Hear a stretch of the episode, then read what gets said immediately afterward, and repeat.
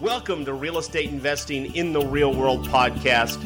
The topic of this episode is 10 tips for buying land. I'm going to share with you information that you absolutely must know if you're going to be transacting land. Hi, I'm Phil Pustejovsky with freedommentor.com. All right, let's dive in. So with all of the competition out there right now in the house flipping sector, there's a fair number of real estate investors that think the holy grail is to now move into land flipping, land investing.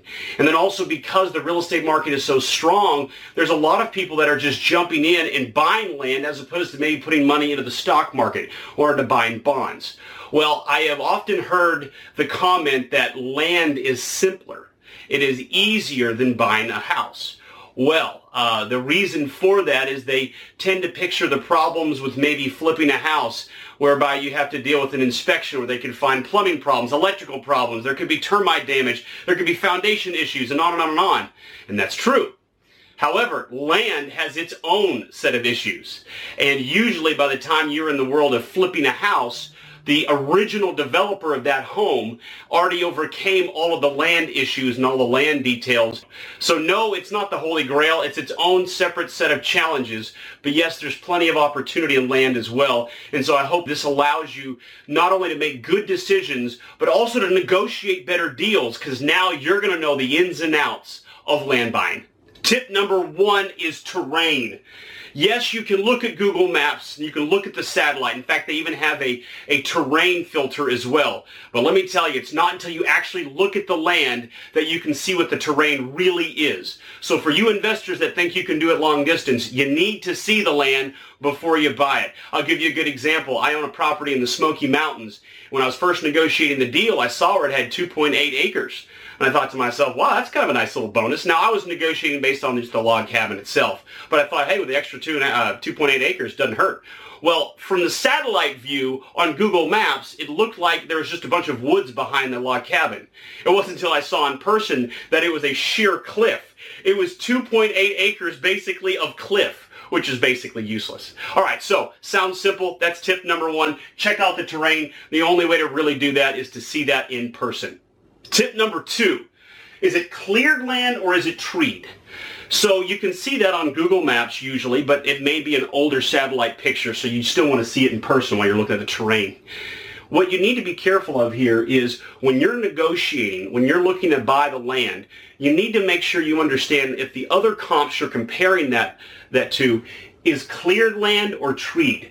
Because to clear treed land, it's not like it used to be. Sometimes you'll see where, where parcels of land will have been cleared 50, 100 years ago. That's when we had a lot less regulations than we do today. In Florida, for you to cut down a tree that is more than 12 inches in diameter, you've got to get a permit. And then you usually have to plant new trees to compensate for the trees you just cut down. And if the trees get too big, you all of a sudden have to go before uh, a, an approval process. I know recently they cut down a 150-year-old oak tree in my town, and that was the big to do.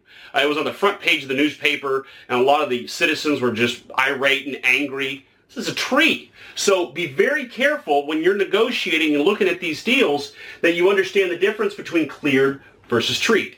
Tip number three, you need to know if the land you're looking at has wetlands on it. What are wetlands? Well, it is a definition by the Department of Environmental Protection on the vegetation and the land being uh, protected. Now, thankfully, there is a tool where you can find this out. It's called the Wetlands Inventory Mapper, and you can Google that Wetlands Inventory Mapper. It's a tool whereby you can search to see where the government thinks there is wetlands on the land. And that is so significant for several reasons. First of all, it makes the land a lot less valuable because now, in order for you to do anything, you're going to have to make major amends with the government.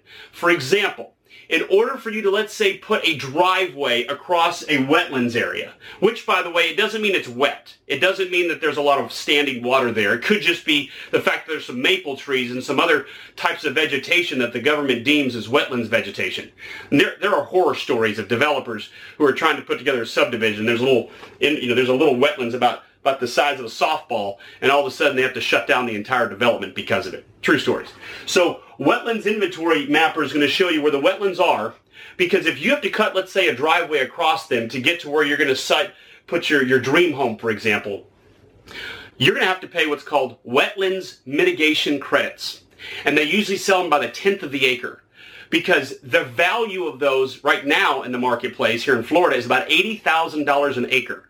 So for every acre of wetlands you want to develop, you have to pay $80,000 in wetlands mitigation credits.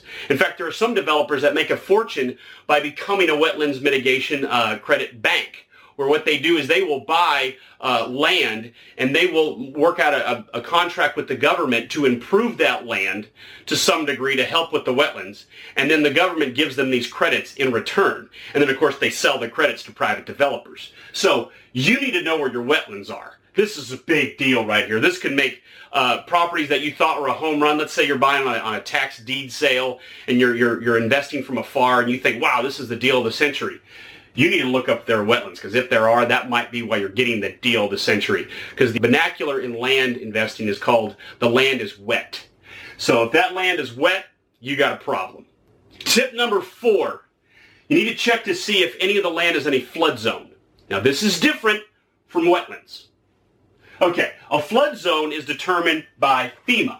And in fact, FEMA has a map you can use to check to see if any part of the land is in a flood zone.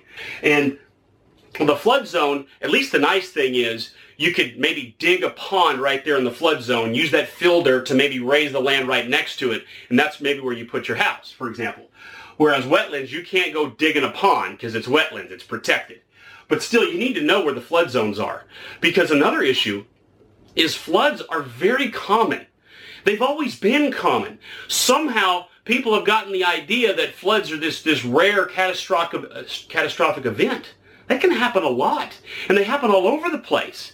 All that has to happen is some rainstorm just gets stuck. Some high pressure and low pressure system, the way they interact, they just leave that rain sitting in one little area. And next thing you know, there's a huge flood. So uh, that also brings up this point. Uh, July 31st, they're supposed to be uh, either extending uh, the flood insurance system or, or, other such legislation. So for you realtors out there, contact your Congress, uh, a man or woman, and make sure that they're on top of this subject of, uh, of FEMA and, and flood insurance because this could affect people buying a house if you're trying to flip a property and part of it is in a flood zone and, uh, and flood insurance can't be issued after July 31st of this year, that could kill the deal right there. So that's another reason why you need to know your flood zones are because that could affect you selling the property to somebody else at some point. Tip number five, is the property have any access to a county maintained road? So a lot of land deals are done in rural areas. And sometimes that land does not have road access. And sometimes it does have road access, but the road is a private road, not county maintained. Now this doesn't mean it has to be a paved road. It could be a dirt road. But it needs to be county maintained because unless you have that uh, county maintained status, oftentimes you can't get permits for a septic, which means that the land can never have a house on it until it becomes part of a county maintained road. Now, can you put some cows on there and run some cattle? Yes, there's some things you can do with the land, but you may not be able to put any sort of primary residence or any sort of residential property on it, which can really reduce the value. So you need to look at this. This is very common when people are doing tax liens and tax deed sales. Sometimes they'll pick up land and it's, it's, it's locked and surrounded by other parcels and it has no road access. Now, it might have a driveway, but it doesn't have that road access. In fact, I know an investor who makes a fortune. What he does is he just studies the, uh, the maps of his local area and he'll pick out a property if I can draw this. So here's your county maintained road. He'll pick out a property that has a long road frontage. And then it, say, has some parcels back behind it that do not have that county maintained status. So he buys this one first in one name, and then he goes in with an agent's help and buys these others.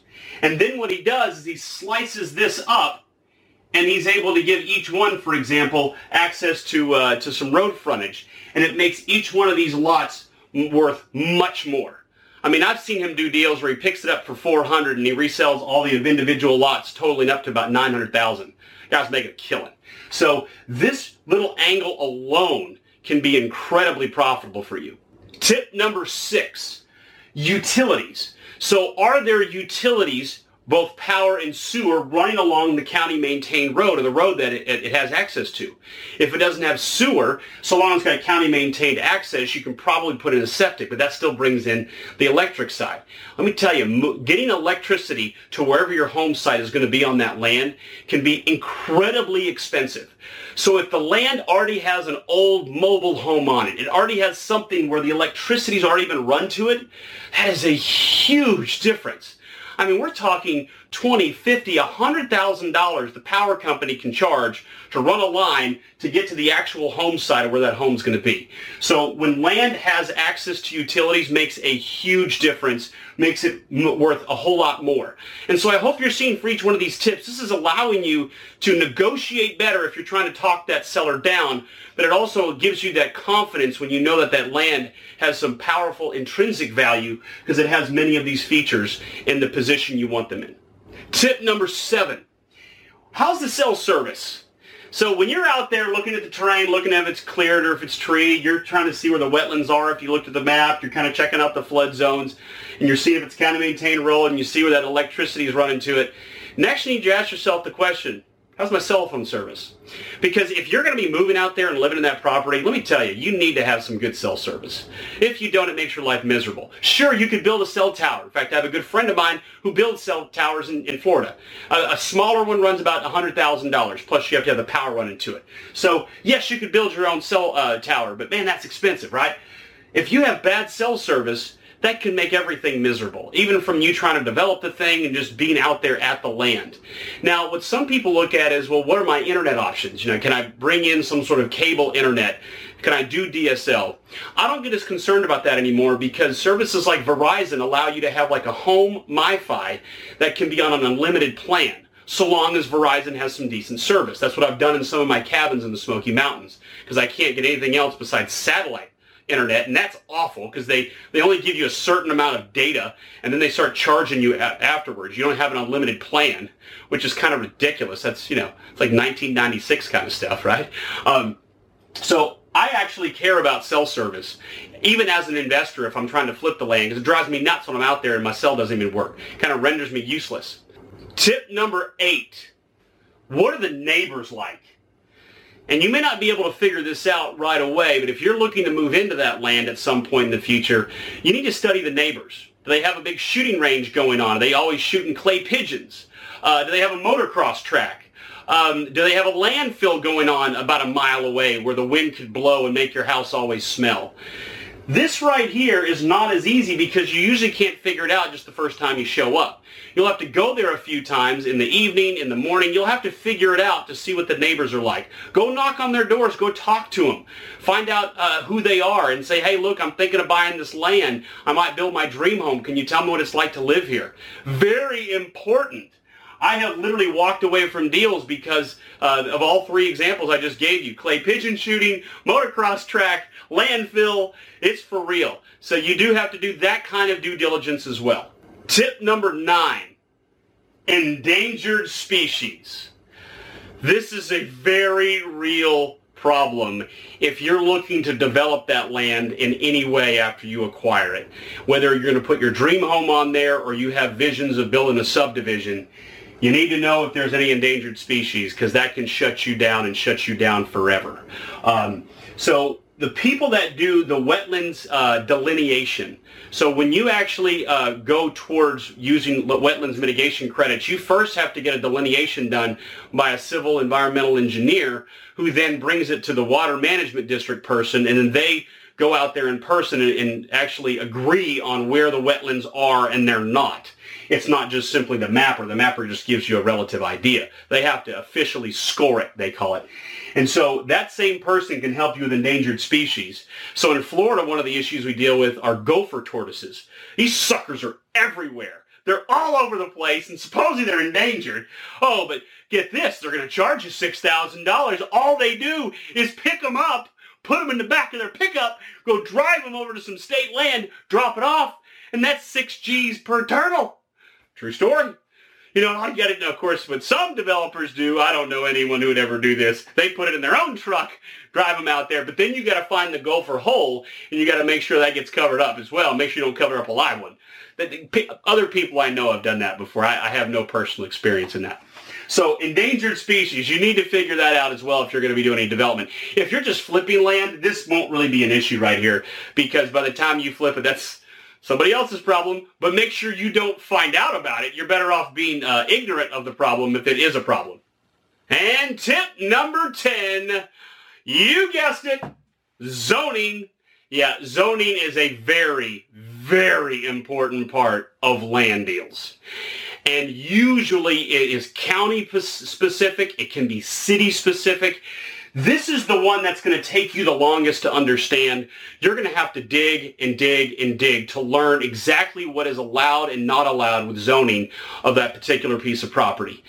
And the reason why this becomes so difficult is because there's so many shades of gray as well. And I don't recommend you ever get into the business of trying to change zoning. Some people do that. It's a nightmare. It takes several years. It doesn't always work out because all the people living in that area vote against it and this, that, and the other. So instead, you're looking for properties that already have the correct zoning and not just the underlying zoning. There can be zoning overlays that can play a key role as well. There can be things that allow you, uh, I, I've done some deals in Daytona that had a zoning overlay that allowed me to do vacation rentals. Now that, of course, got pulled aside once the, uh, the Hard Rock Marriott, Hiltons of the world all moved into Daytona Beach and got rid of some of my vacation rentals by being able to get in touch with the uh, legislature and remove some of that overlay uh, loophole that I had discovered. Anyways, get your zoning dialed in and understand exactly what you can and can't do, and then learn if there's any overlays that also play a key role. Another example is you might see a great deal in Florida, and you might say, wow, I can buy uh, 400 acres for $1,000 an acre. What a deal. Yeah, there's a lot of those deals in Florida. And you know what those are? Those are conservation easements, where what happened was the landowner sold the land, if you will, to the government in what's called a conservation easement, where they got paid three, four thousand dollars an acre. And then now, basically, the government has complete control over the land, but yet you still own it you can basically run some cattle on it, and that's about it. So uh, you've got to really understand the rights or the lack of rights that you have with zoning.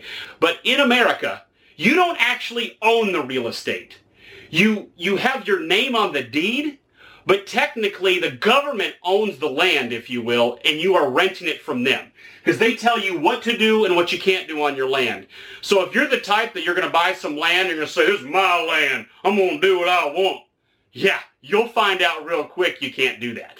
So the government has complete control over the land and what you can and can't do. And they also charge you uh, what, they, what I call rent or taxes on the land. And if you don't pay that rent or those taxes, they take your land away. So you don't own the land, you rent it. You rent it from the government. And so you need to be crystal clear on this zoning piece. And this typically has the biggest impact on values, right? Whether it's zone commercial, zone industrial, zone agricultural, zone residential, and then what layer of that can, I mean, how many units per acre can you develop with that zoning and all that, uh, all that stuff. So I, uh, I wouldn't be able to go through all the zoning details because they're all specific to your area. But if you make sure you check off all of these 10 boxes before you buy land, you're going to not only negotiate better deals, but you'll make sure you don't make any huge mistakes. And also, hopefully, you can use some of this wisdom to find deals and negotiate good deals and resell them. As an example I gave you with the county maintained road angle, where you're able to uh, create some uh, some little parcels that uh, that now have maintained access that didn't have it before. All right, well, I'm Phil Pustejovsky with FreedomMentor.com, and if you want to learn more about how to be a first-class, market-leading, money-making machine real estate investor, consider applying to our apprentice program where my team and I work with people every single day and help them in becoming very successful in this business.